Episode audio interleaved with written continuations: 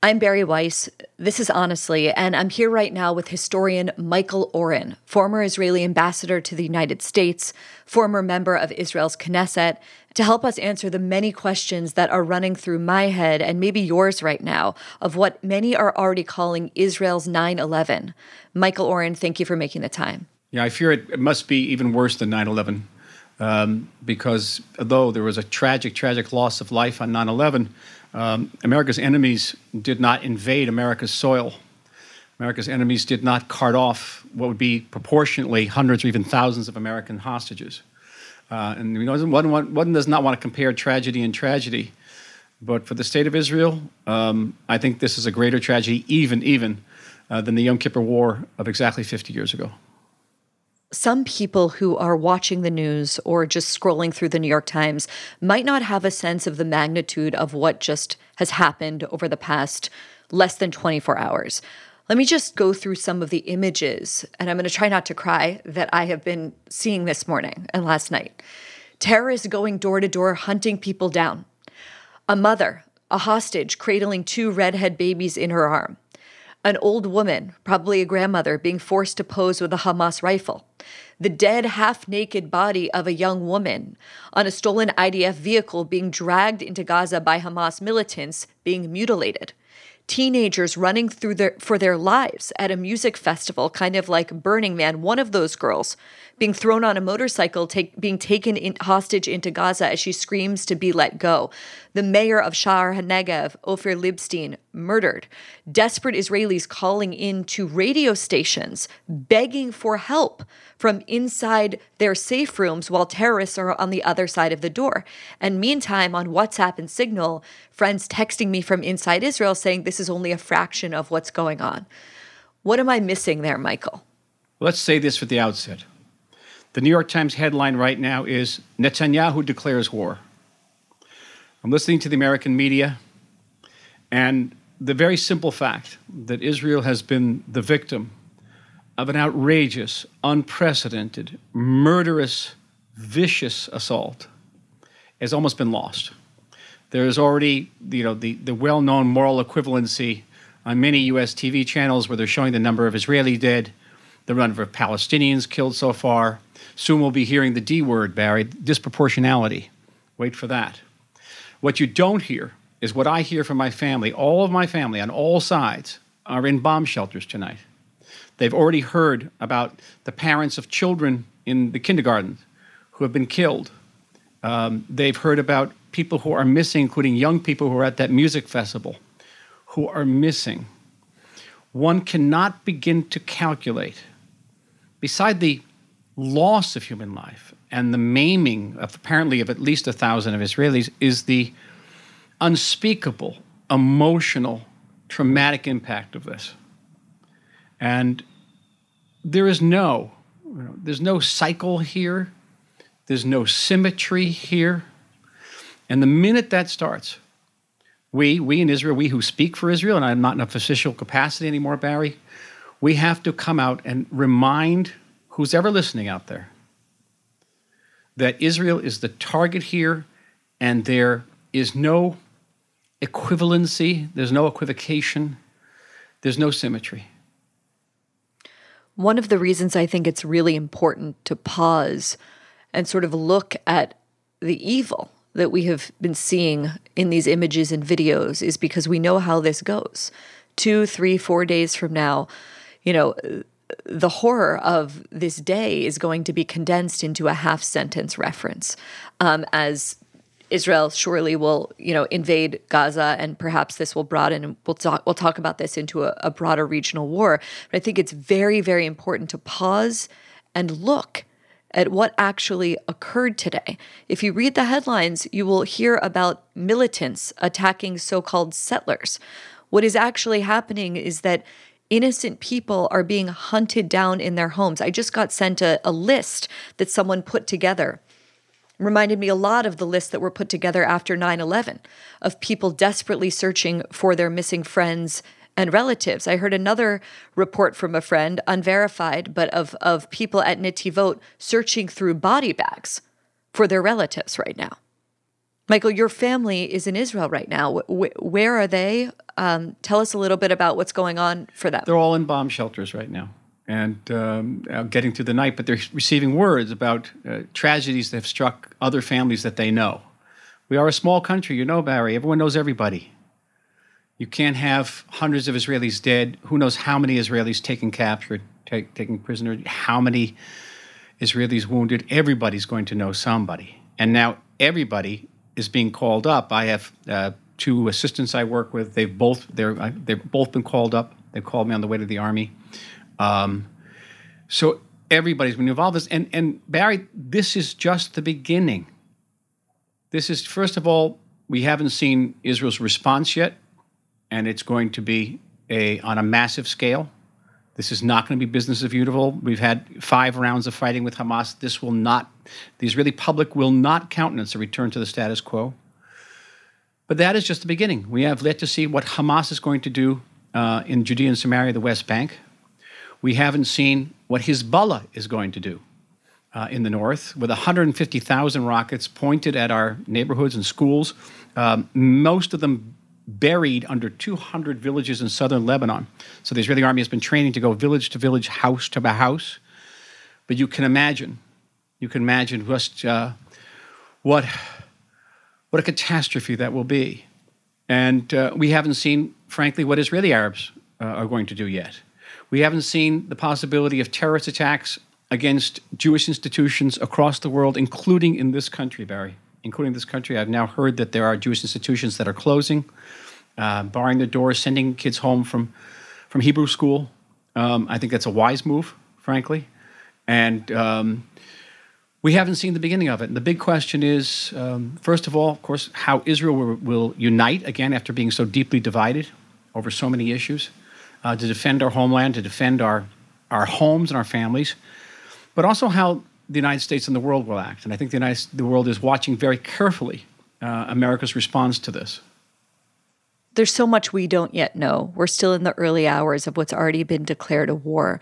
But the obvious question here that everyone, I think, is looking with mouths agape is how did this happen? How did Hamas terrorists this morning on Shabbat on a Jewish holiday stream across Israel's borders in pickup trucks, on foot, by motorcycles, paragliders, even boats. People think of Israel as one of the most sophisticated and militarized societies in the world, which it's had to become out of necessity given its neighbors. People think of Israel as a, as a fortress. It's supposed to have the world's most powerful surveillance software. It's supposed to have eyes on Gaza at all times. It's supposed to have the Iron Dome to protect it from rockets the number one question I think on people's minds is how could this have happened? We don't know yet. And that's going to be the subject, I'm sure, of a very intense and deep uh, commission, a national state commission, investigation, um, when the smoke clears, if and when the smoke clears. And um, it is not the time to start pointing fingers right now. It just isn't. It's very easy one can begin to talk about you know the divisions within Israeli society and who caused those divisions, uh, the impression that we were vulnerable. And one can take it further and say, okay, who was responsible for creating the impression that America is also vulnerable, that America is unwilling to stand behind its allies? One can look, I think, and this is what, something I've been deeply concerned about for many weeks now, is the possibilities created for war created by the impending um, peace agreement between Israel and Saudi Arabia. As Iran is getting increasingly nervous, nervous about the, the possible threat of a Saudi um, nuclear threshold capability, um, concerned about the return of Donald Trump to office, and was looking perhaps for an opportunity to destabilize the region, to upend that peace process. I don't think anybody's talking about Saudi Israeli peace today. Um, so, from an Iranian perspective, this is very successful. And Iran, Iran has immense influence over Hamas and over the Gaza Strip, and not just there. So, you know, they, there are many factors to be investigated. Right now, the major issue is defending the state and people of Israel. Period. And I would hope um, that the Biden administration and our allies elsewhere in the world um, will stand by us. And don't buy into these headlines that somehow Israel had it coming to it for, you know, for the quote unquote for the occupation or for not creating a Palestinian state. This is Hamas. Hamas, which opposes the creation of a Palestinian state because that would be, mean peace with Israel, and it is determined and vowed to destroy the state of Israel. Um, it's vowed to destroy the Palestinian Authority as well, which is, in theory, willing to negotiate. Um, this is a, a murderous Islamicist jihadist group. And um, there's a great and terrible cautionary tale to this as well, Bari. Um, not just for Israel. Truly, what you said Israel, country which probably has the best border defenses in the world, some of the best intelligence services in the world, all of those abilities which you which you mentioned, and yet, and yet, this still could happen. That's the cautionary tale for Americans and, and, and I think for the free world everywhere. Right now, hundreds of rockets are raining down in Tel Aviv. Everyone we both know, especially you, is in bomb shelters. And from what I'm reading, the IDF is still battling in something like a dozen locations to recapture land inside Israel that's being controlled by terrorists. I don't know if this is still accurate, but as of 30 minutes ago, Dozens of members of Kibbutz Be'eri have been held hostage in the dining hall, and the Israeli army has not been able to get there to let them out. What are the other flashpoints that are still unfolding right now as we speak? We don't know. We don't know the extent to which, again, uh, Hamas will be activated um, in Jerusalem, uh, in among the, the settlements of Judea and Samaria, Hezbollah, and whether this is already happening, whether Hezbollah is already mobilizing. Um, there's always a deep concern about elements within the Israeli Arab community may try to uh, to block major roads, as the army has to mobilize along those major roads. Um, many, many possibilities. The major thrust right now will be to release those hostages, hopefully at minimal cost, and to clear Israel proper of terrorist presence. And that's going to take a long time. You know, we were very focused for years on the tunnels, Bari, and we developed this certainly this revolutionary technology for tunnel detection. I know because I was involved in in uh, liaising between that technology and Homeland Security in this United in the United States because America has a, a, tunnel problem too. We were so focused on what was going on beneath the ground, perhaps we were remiss in not paying enough attention to what was going above the ground and even in the sky above us. This is not the first time Israel has been attacked by hang gliders. There was a, an infamous hang glider attack in the late uh, 1980s in the United States, which is in Israel, and it's remembered to this day. Um, so it, it's not without precedent. Drones, we know that Hamas has uh, developed a, a, very advanced uh, drone capa- capability with the Iranian backing. So um, I can't tell you, nobody can tell you. I'm not sure, even in the army, they entirely know the extent of the terrorist penetration of our of our settlements, of our farms, our communities, our cities. Um, is the Michael is the press in Israel reporting how many terrorists remain inside Israel right now? Know. Is there any kind of estimate? There's not, there's not, is there any kind of estimate about how many hostages have been taken? There is, but it is is only a guesstimate, and it's uh, and it's highly classified right now. Okay, and the number of Israelis who have been killed, I think the number, the official number was something like 200, but do you estimate that it's much higher than that? Yes, I do. And it'll get it'll it'll get much higher because I said this this this can very easily mushroom into a regional conflagration.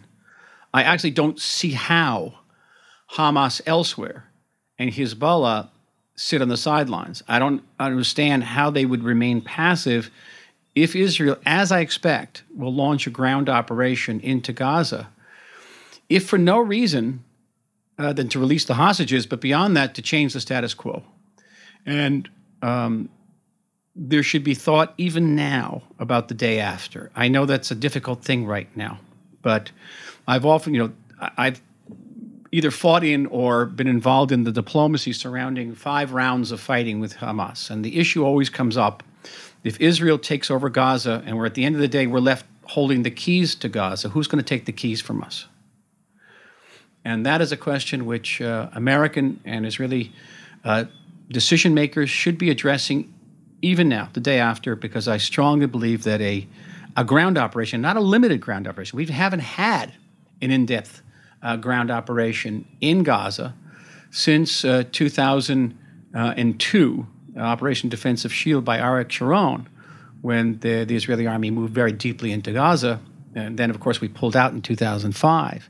Um, we're talking about an extensive combat field, um, a densely populated, highly prepared by the on behalf of, of his of uh, Hamas, uh, booby-trapped mined. Uh, every conceivable threat to human life will be facing Israeli soldiers going house to house in Gaza, searching for these hostages. Um, we have to be prepared in many ways, and I think, you know, from my perspective, and this I say this humbly, my perspective is is is to fight on the war on this on this on this computer screen is to remind people all the time how this war started, why it started. It was not about the absence of a peace process. It wasn't about the absence of a, a Palestinian state in the West Bank on the 67 borders, even the division of Jerusalem. It's not about any of that. What's it about? It's about a terrorist Hamas, Islamist, jihadist organization determined to kill Jews determined to destroy the Jewish state. And there's going to be a lot of obfuscation around this, a lot of attempts, again, to, to establish that type of that's, that symmetry. And, um, and we're going to have to fight against it.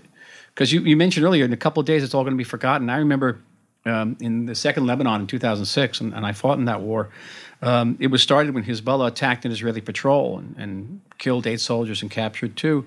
Within two or three days, I was uh, interviewing on, on American media, and they were saying, "Well, Israel started this war," and, I had to pause and say, "Wait a minute!" And no one had any recollection of that, any recollection of how that war started. We talked about 9 11 earlier in this conversation. You say that in many ways this is worse than 9 11, at least by some measures. The other event, of course, that comes to mind, uh, my mind, I'm sure yours, is the war that broke out 50 years and one day ago today. And that, of course, is the Yom Kippur War, in which Egypt in the south and Syria in the north surprise attacked Israel on the holiest day on the Jewish calendar. Today, earlier today, at least in Israel, was Shabbat also another Jewish holiday, total surprise. And of course, in that war, it, it changed it changed Israel forever. It was a war that Israel very nearly lost. Now, the difference here, of course, one of them is that the enemies today are inside Israel. But how do you think that the echoes of the Yom Kippur War are playing out in the minds of Israelis? And if you could draw out that analogy for us a little bit. Certainly, certainly. And again, I never want to compare tragedy with tragedy. Uh, but this is in many ways worse than the Yom Kippur War. Why? Again, uh, in the Yom Kippur War, there was some warning. Uh, the warnings weren't necessarily heeded. We don't know what kind of warnings the government received, the army received. Um, Israel had several, you know, several hours at least to prepare. Apparently, there was no preparation at all here. Um, there, as you mentioned, you know, during the Yom Kippur War, uh, Egyptian soldiers penetrated uh, the Sinai Peninsula uh, Syrians penetrated the Golan Heights, captured nearly the entire Golan Heights, but they never crossed the 1967 boundaries. And certainly, uh, they never killed large numbers of civilians. They didn't uh, capture and take hostage large numbers of civilians. And give them their credit, you know, the, the, the Syrians and Egyptians had thousands of battle tanks and warplanes at their disposal. Um, they had the, the Soviet Union fully behind them. Um, these are what, in military terms, are lightly armed terrorists. Uh, no armor, no planes, and this penetration has been affected. And um, so I'm speaking now, not less maybe not as a citizen, but as an historian. I'm just doing the the impact. I think is going to be, in could be several grades uh, greater, deeper. The trauma even deeper uh, in this way, and um, this will reverberate uh, through several generations of Israelis, just as the Yom Kippur War uh, reverberated. I, I, talk in Hebrew about Dor Sinai, the generation of Sinai. Uh, that was a generation that was so deeply stricken by the surprise attack on uh, October 6, 1973, following only six years after the great victory of 1967. And that, that impact had profound um, reverberations among that whole generation of Israelis. Um, people like Yossi Beilin, who became the, the great uh, negotiator with the Palestinians, he started off as a, as a religious person who put on tefillin every day. And he, because of that war, he became secular. Um, other people, Effi Eitam, one of the leaders of the settlement movement, uh, was secular before the Yom Kippur War, became religious after the Yom Kippur War. Uh, two movements, uh, Peace Now and Gush Emunim. Peace Now being the leftist movement, uh, afraid that you know, afraid that Israel wouldn't give up territory for peace. Uh, still around, Gush Emunim, the Bloc of the Faithful, a largely settlement religious movement, which was formed because they feared that Israel would give up territory uh, for peace. Um, those movements are still around. That's the generation of Sinai uh, referring to the biblical generation of Sinai that had to that came out of Egypt as slaves and had to die out before they came into the land of Israel. Uh, generation of Sinai. We're going to have a generation of Gaza now, um, and maybe more. And we don't know how this is going to play out, but the impact will be long term, and uh, it will be indelible. Let's talk about who is responsible for the attack of this day and for starting this war. If you read the headlines, they're going to talk about how Hamas, the terrorist group that controls Gaza, is responsible. But many are saying that this is too sophisticated of an attack to have just been Hamas. And also, Iran backs Hamas. So, explain, if you would, to people who don't pay that much attention to the relationship between Iran and Hamas, how that works. Um, whether or not, uh, according to some reports, they're actually you know, Farsi being spoken by some of the fighters on the ground in Gaza.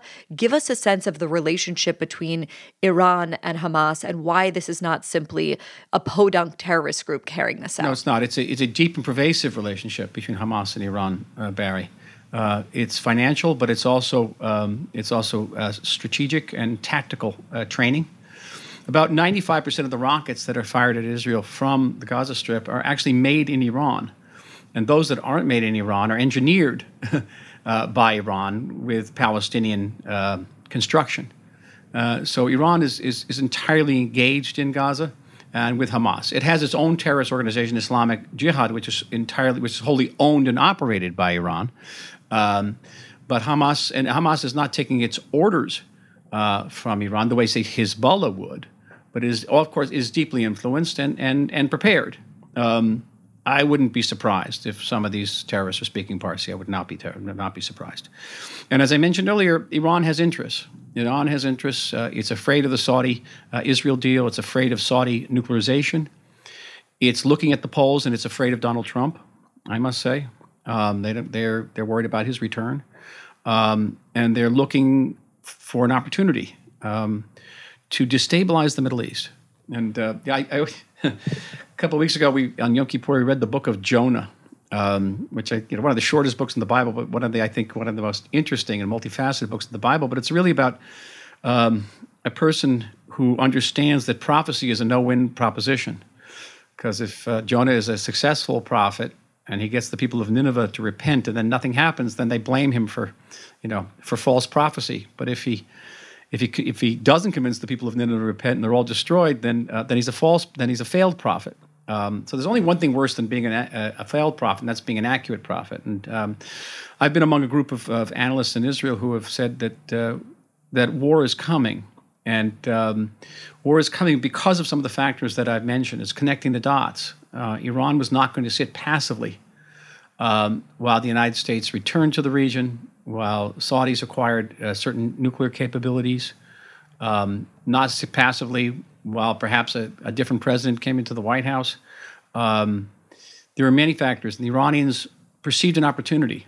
Israel was weak and divided, deeply weak and divided. Thousands of pilots saying they wouldn't show up for reserve duty. Think about this. And with a government that it, um, whose full legitimacy was highly circumspect, and it's it's it's a it's a very pertinent point here, and I can't stress it enough. You know, in contrast to the United States, where the president is the commander in chief of the armed forces, the commander in chief of the Israeli Defense Forces is not the prime minister, it's not the defense minister, it's not the chief of staff, it is the government. And when Israel goes to war, it has to go to government on the basis of consensus and legitimacy. And I don't have to tell you just how much that legitimacy was impaired by this government. So the Iranians perceived this. They perceived a situation in the United States where they believed the United States was unwilling to get uh, be engaged in, a, in another Middle Eastern war. Um, you know that the only truly confluence of opinion between Democrats and Republicans was on isolationism. Uh, big questions being raised even about American support to Ukraine, um, and they saw an opportunity. And um, I've been braced for this. I'm not alone. Many other people have been braced for it as well. The Iran deal is something that people hear a lot about. We hear a lot about it from the Biden administration. They recently gave Iran access to billions and billions of dollars. How does that connect to what has unfolded today? Well, I think there's a certain um, message given to the Iranians. And uh, I don't know whether that message has been misinterpreted, but this is the message that they are internalizing is that the United States will go to great lengths to avoid a conflict with Iran right now. And uh, there have been you know, innumerable provocations uh, by Iran against uh, American targets, including the possibility of Iranian agents assassinating former American officials in, in uh, on American soil. If there's no response to that, what what conclusions do you draw? I mean, I had my own experience with this. I was the target of an Iranian uh, Iranian assassination attack attempt about uh, more than just over ten years ago uh, in downtown Washington D.C. along with my my Saudi colleague, and there was no American response. So the Iranians are internalizing a, a deep um, resistance on the part of the United States to become engaged uh, militarily again in the Middle East. And this is going to be the huge question facing this administration. You know, we, in every round of fighting, Bari, and I'm not revealing anything classified here, um, the Israeli Defense Forces run short on ammunition. We do. We expend ammunition at a, a, a prodigious rate. Um, uh, beneath the state of Israel are pre-positioned uh, large stores of American um, war material, ammunition, even, even, field hospitals. At every almost every conflict, we have had to ask the United States for the keys to these warehouses. We go in, we take out what we need, we write it down, we pay it back later. Um, in only one case was permission denied, and that was during the Obama administration during the 2014 conflict with Gaza. Uh, the feeling in the United States that there were too many civilian casualties on the on the Palestinian side, and we were denied um, helicopter ammunition. Um, it's going to be a big question because if this keeps on evolving, if we go into a ground operation in Gaza, and I believe we are, if this begins to mushroom into something much bigger, we're going to need America's help. We're going to need what I call the diplomatic Iron Dome. Diplomatic Iron Dome is who's going to cast the veto uh, in the general in the in the Security Council Who's going to protect us, our soldiers, against um, war crimes accusations in The Hague? And then there's going to be the morning after, and no one else is going to be able to be involved in this to the extent that the United States is. Who's going to basically determine the status of Gaza? Who's going to help Israel uh, rebuild, and not only Israel rebuild, because uh, there's going to be a lot of rebuilding to do. Israel has been making peace with Sunni Arab countries, of course, through the Abraham Accords, and now the White House has been on the brink of this historic deal between Israel and Saudi Arabia. How does what is unfolding in this first day of the war change that calculus? Well, I think that the, the peacemaking is going to have to be put on the table, which is precisely what the Iranians want. Uh, it would be very interesting if the United States would, would, would pursue this continually. It's going to be difficult because there's going to be a high level of casualties. And um, my hope would be can I talk about hope? My hope would be now that um, many of the opposition parties will join a national unity government. We'll put our divisions beside for now, address them perhaps later. Certainly, the you know the the judicial reform has to be put aside. Uh, questions of who goes into the army doesn't and doesn't has to be put aside uh, have a national unity government. That unity government, among other things, could maybe make the concessions that the Saudis and the United States need to, to move this agreement along. Maybe that's a silver lining looking forward, maybe. Uh, but it's difficult to think about that right now. And I think that um, our Arab allies, and I can say that Arab allies now, those governments are going to be uh, are going to be under duress. I mean, already Al Jazeera is focusing on Palestinian casualties. Um, those reports are redounding into CNN and other media. I see them now. Al Jazeera reports, um, and that puts pressure. You know, we. I've said for, for several years now that when we used to go to war, we used to worry about the impact of our military activities on the quote unquote Arab street. But the Arab street, for the most part, is not in the Middle East anymore. The Arab street is, is in Paris and in London.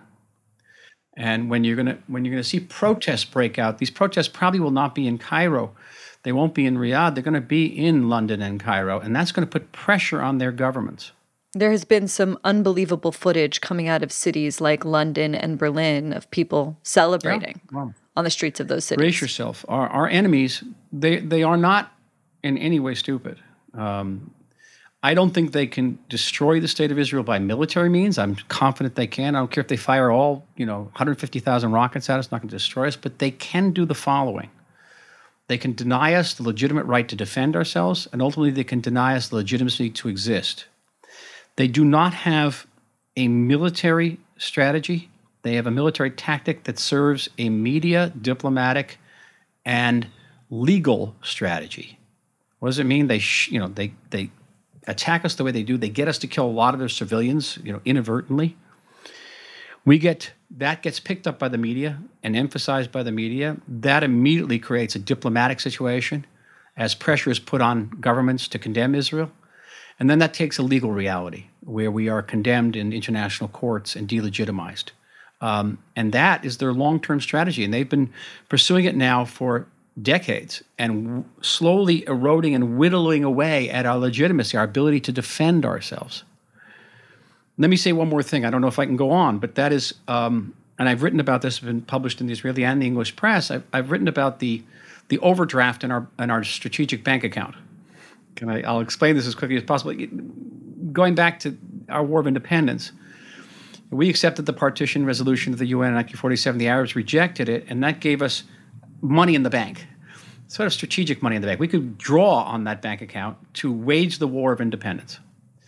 And say we did it in 67 too, when Israel went the extra yard to try to prevent war, the Arabs came at us. That put money in our bank account. We drew that, and they gave us the ability to defend ourselves. And you could take that that uh, that image up into the tw- you know 21st century, when say Camp David in 2000, when Israel offered a Palestinian state to the Palestinians and they turned it down with terror, um, Arik Sharon was able to turn around and defeat terror because we, he was able to draw on that bank, that diplomatic bank.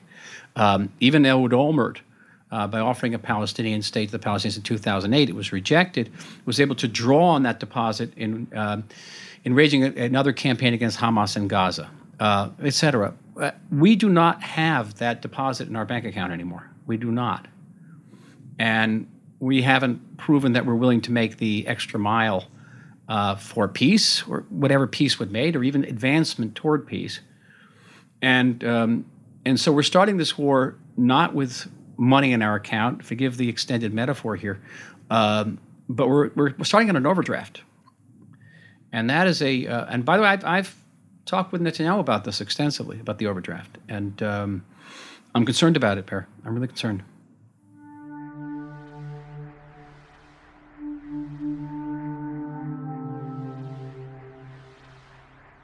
We'll be right back.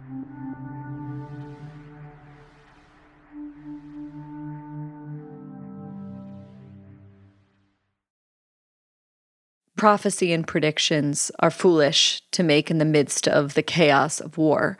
But if we could talk a little bit about how you think Israel's response to Hamas will be different this time around, just to remind people, Israel has not been occupying the Gaza Strip since 2005. It pulled out of the Gaza Strip in 2005, nearly 20 years ago. And since then, every few years, Hamas terrorists, not every few years, sometimes every few weeks, Hamas terrorists launch rockets, Israel retaliates, sometimes it extends into a wider war. But I think most people would characterize Israel's response as generally being pretty restrained. There hasn't been some major ground invasion. How does that change now? Changes entirely. And I, I, should put my cards on the table by saying I, I have fought in Gaza as a soldier. Uh, I participated in that 2005 withdrawal. It was, for me, the most traumatic thing I ever went through in the war, in, in the army, worse than any war, by the way. And for about a year and a half, when I was um, a deputy minister in the prime minister's office, I was put in charge of Gaza. I don't wish this on anybody, uh, and understand its internal dynamics. And you're right, we've now had uh, upwards of five major uh, outbreaks of conflict with, with Hamas. They uh, have ended pretty much the same way. There have been limited uh, incursions by the IDF, but no, no longer a takeover. Again, one of the big fears is what will we do on the day after, what we do to the keys to Gaza, uh, but also the fear of loss of life on our side, because you're talking about the lives of hundreds and hundreds of Israeli soldiers who will be lost in such a ground operation, going alley to alley, house to house. This is different. This is different. In 2021, um, there was diplomacy. The, the president, President Biden, I think rather remarkably, came out every single night for the first eight nights of that conflict and said Israel has a right to defend itself. And he did this in the face of mounting pressure from the progressive wing of his party, um, which wanted Israel condemned. Uh, on the ninth day, uh, a message came through uh, from the White House that said, uh, "Okay, you've had your chance. You've got, you've given them a bloody nose. Now's the time to stop." Within the Israeli government, there was great resistance to accepting a ceasefire because 80% of the Israeli public didn't want the war in 2021 to end the same way all the other conflicts had ended. They wanted to see a change in the status quo. The events of the last 24 hours have dwarfed, and that's an understatement, dwarfed anything that Hamas has done to us in the past. The Israeli public is not going to be satisfied with a return to the status quo. There's just, I can't see any way that, that's going, that this is going to end in that way, which means, to put it in the most tragic and pedestrian terms, is, is it means ground operation. Um, I have I don't know if I mentioned this earlier. I have two colleagues who were called up into into the military already. They're in the they're in um, in the infantry. Everybody knows we're receiving call ups, which means that we are preparing for not just a ground invasion into Gaza. We're we're, we're preparing for a multi front conflict. Um, How does Israel avoid a wider regional conflict, war, or is that inevitable as far as you're concerned? It's not always in our hands. Uh, again, I'm going to take it from their perspective. If you're, you're if you're um, the head of a Hamas cell in Jenin or Nablus, do you sit quietly while your sister organization and your fellow Palestinians are confronting a ground operation uh, in Israel, in, in Gaza? Uh, do you do if you are a radicalized Israeli Arab, do you sit quietly while this is happening? And most, I think, most dangerously, if you are Hassan Nasrallah and you are sitting in Beirut and people are saying, hey, these Hamas Sunni militants, these, these heroes are taking on the Israelis alone. And what are you just going to sit here sit, sitting tea, sipping tea? Do you do nothing? What kind of legitimacy do you have as a jihadist? Um, that's my perspective on it. And I think that um, I would give very, very high probability to the expansion of this war to other fronts.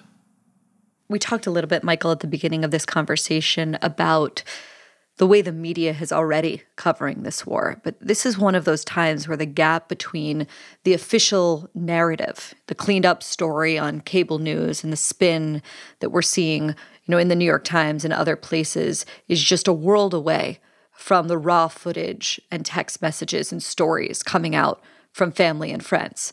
You know, I go and I look at CNN or the BBC or MSNBC and I hear about ground assaults. I hear terrorists referred to as militants. One headline that the New York Times ran today was this, and I'm not just picking on the New York Times, it could be any of them.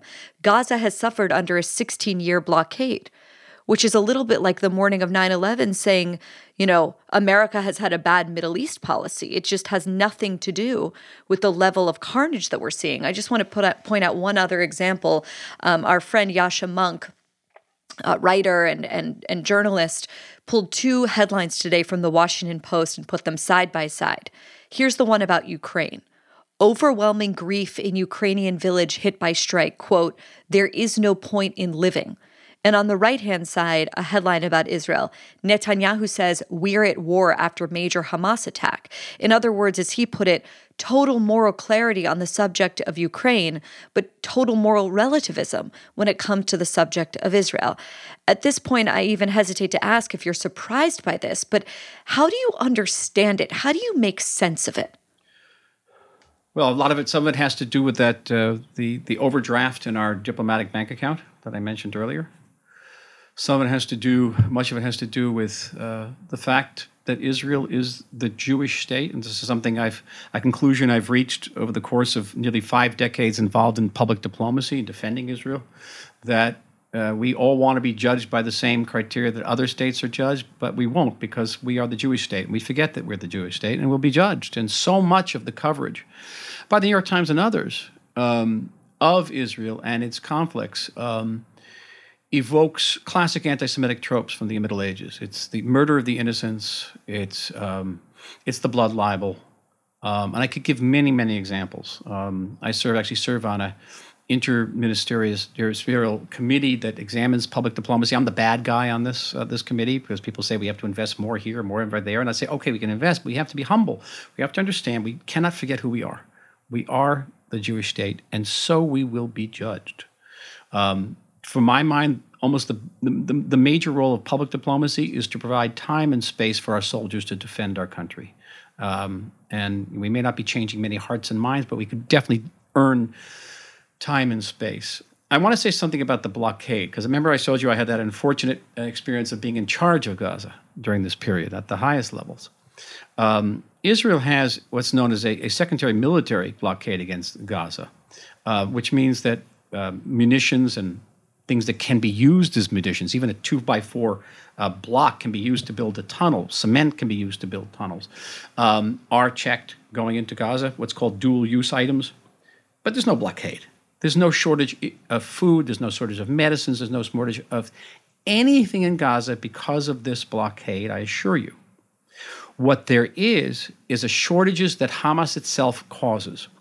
We have a crossing, and at that crossing, Israel can um, provide up to 1,200 truckloads, these are big trucks, of every type of medicine, equipment, food uh, in the world. Hamas has restricted it usually to 400 trucks because it likes to keep the population at the end of a, of a, of a civilian disaster, of a civil disaster. They like it. It keeps the population dependent on them. What I learned from being in charge of Gaza is that everything you know, everything you and I know, and you as a, as a young mother knows about your relationship with your children, everything you know when it comes to Hamas, that comes to Gaza, throw it out the window. This is an organization that uses and loses hundreds of children a year digging tunnels. No one talks about it. It's, it's, it's, it's child abuse on a massive scale. Massive scale. This is a this and is a country an, or, an ordinary an ordinary God. It's not. It's not simply that Israelis are being terrorized by Hamas. It's that ordinary Gazans condemned to live under Hamas are terrorized by Hamas. Yes, you saw that series put up by the Times of Israel um, on, on testimonies by people living there. But of course, but what's going on now in the south of Israel is not an assault on Israel. It's assault. On, on, it's assault on civilization. It's assault on humanity, as we understand humanity. These terrorists occupy a different universe, but it's a dark and murderous universe. And it, it's something but we how don't, have we don't people, stand. But my, but how have people so lost their minds and their moral compass that they can look at the mutilated bodies of young women and the slaughter of elderly people in the streets piled up at a bus station? How can anyone look at that and justify it in any way? How? They, they will. And uh, again, the headline Netanyahu declares war. Uh, not that 200 Israeli civilians were killed, not that these women were, I don't know, we don't know um, uh, whether they were assaulted, abused, raped, left half naked in the bed. That, that dozens of Israeli young people have been either killed or taken hostage. With that picture on Twitter of a, a terrorist holding the V sign over a, a, a very aged Israeli woman in a, in a, in a, uh, in a wheelchair. Um, they will be forgotten, those images. And uh, what we may see is what we saw, say, in 2021 was the front page of the New York Times, the entire page with just a picture of the Palestinian children, which Israel allegedly killed during that round of fighting. Um, and you can't compare that with anybody. I mean, America killed thousands of children during its wars in Iraq and, and uh, Afghanistan and Syria. Um, no pictures we are held to a completely, completely different standard. And it's not only because of the absence of a peace process. I'm looking at a video right now that I can only describe to you as a pogrom. It's on a highway in southern Israel in which people were dragged out of a minivan and out of their cars and left dead and mutilated on the side of the road in the street. I don't know how anyone can look at this image and find any way to talk to me about both sides. And yet I turn on CNN and they're entertaining a commentator for 20 minutes talking about the occupation. And saying that, that Palestinians have a right to defend themselves. That's what Mr. Barghouti said. We have a right to self to, to self defense too. I came on right after that in CNN, if you heard it, and said, um, "This is self defense, murdering women and children, taking hostages. This is self defense. Self defense against what? Self defense against what?" Here's what Prime Minister Netanyahu said uh, as as as we've been on this recording. He said, we'll, ri- we'll win this war, but the price will be unbearably heavy. Hamas wants to murder us all. He said, murdering children and mothers in their homes, in their beds. It is an enemy that kidnaps elderly people, children, and young girls. He said, What happens today has never been seen before in Israel, and I will ensure that it never happens again. The entire government supports this, this decision. The IDF will immediately use all of its power to destroy Hamas capabilities. We will fight to the bitter end and avenge this black day they plotted for Israel and its people. And then he told Gaza residents to get out now. I don't know how they'll be able to get out now or where they will go. You know, this is a prime minister who has deeply, deeply divided the Israeli public, and who many people I know in Israel are blaming for what happened on this Black Day because he was so distracted by internal Israeli politics that this was allowed to occur. How much of the blame does Benjamin Netanyahu bear for what's gone on in the past 24 hours? I don't want to sound like a spokesman for anybody. I'm not. I just think now is not the time to start casting aspersions or blame, appointing blame. There's going to be blame enough to go around at the end of the day. There's going to be blame for political leaders. There's going to be blame for military leaders. There's going to be blame on our intelligence service. Always there's going to be blame. Um, I participated in the investigative commission after the 2006 war uh, in Lebanon, what we call the Second Lebanon War. Um, and I know I know that you know in Israel, and by the way, in contrast to many other societies, um, the buck does end with these people. Um, after 2006, the chief of staff resigned. I don't know how many people actually resigned after Pearl Harbor or how many people actually resigned in the American government after 9 11, but he, in Israel, there are prices to be paid. I would, um, again, without pointing fingers and not, not indulging in prophecies, um, I wouldn't imagine that this government survives this. But that's not the issue right now. It's not whether the government survives, it's whether we survive. Uh, we will deal with that later. Michael, how is this going to affect the future of, of Middle East diplomacy? A lot of people I know have long since given up on the idea of a two state solution. Where does this put that discussion? Well, there's been a lot of talk I've heard already in the media, in the American media, that uh, this has happened because of the absence of a process toward a two state solution. And it's important to note that Hamas never wanted a two state solution. Hamas is determined to destroy the two state solution. And the only reason that the Palestinians uh, who support the two state solution are alive is because Israel keeps them alive, and Judea and Samaria and the West Bank. Uh, so it's completely irrelevant, the, the, absence, say, of a peace process. If tomorrow was a Palestinian state, uh, that state would have a, a leader who is unelected. Uh, Mahmoud Abbas has, is in the 18th year of his four year term. He won't run for election because Hamas will take over the West Bank. And Bari, Israelis aren't stupid. We'd love to have peace with the Palestinians. We'd love to see some progress. But we know if there was ever a Palestinian state now in what you call the West Bank and parts of Jerusalem, you know, I live in South Tel Aviv. I see I see those areas from my back window we wouldn't be in rocket range, we'd be in rocket, we'd be in rifle range. And what you're seeing now going on the Gaza border would go along the entire state of Israel, be totally existential. Uh, no Israeli, no Israeli in his right mind would, would agree to that.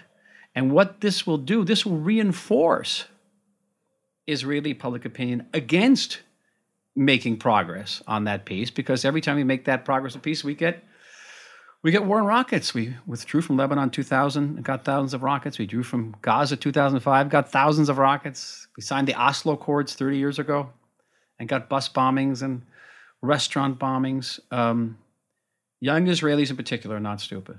And uh, they will be extremely reluctant now, even more so, to even think about ways of reconciling with the Palestinians. Michael, we've been having this conversation. You're in New Jersey with your mother. When are you flying back to Israel? I was able to get on a flight in a couple of hours. Uh, and I hope that flight can get through because um, I cannot bear being here with my children are in bomb shelters. I can't. Michael, Israel is a very, very small country, physically smaller than New Jersey, the state where you're sitting in right now, about to leave to fly back to Tel Aviv. Um, and, and just population wise, less than 10 million people. You say, everyone in Israel knows somebody. Do you know anyone that has um, is that is missing or that has uh, worse died after the events of today, the first day of this war? I've heard from my family about people they know who have died and people they know are missing. They haven't died. They, they haven't died. They, they were murdered, Bari. All of this, like Samuel Huntington, Clash of Civilizations, all of that is looked at now as like so passe. Everyone's given way to this kind of isolationism, moral relativism. And today was a day to remember that there is a difference between good and evil and be- between barbarism and civilization. And no amount of like wishing away evil will actually make it go away. This actually isn't the clash of civilizations. Um, because right. suggests symmetry, it suggests moral equivalency, but it isn't. It is a civilization that is being assaulted and massacred by barbarism, and which is very different than a clash of civilizations. We don't have a difference of views with Hamas. Okay, we don't have a political disagreement with Hamas. We don't even have even sort of separate moral codes than than Hamas.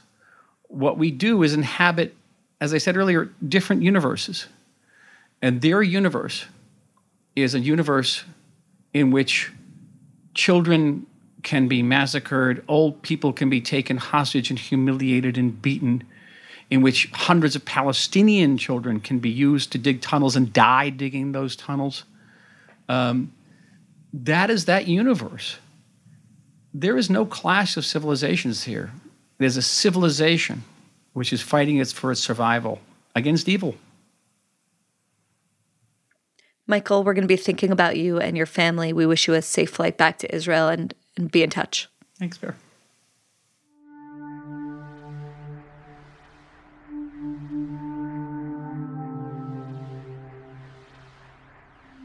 Thanks for listening. We'll see you again soon.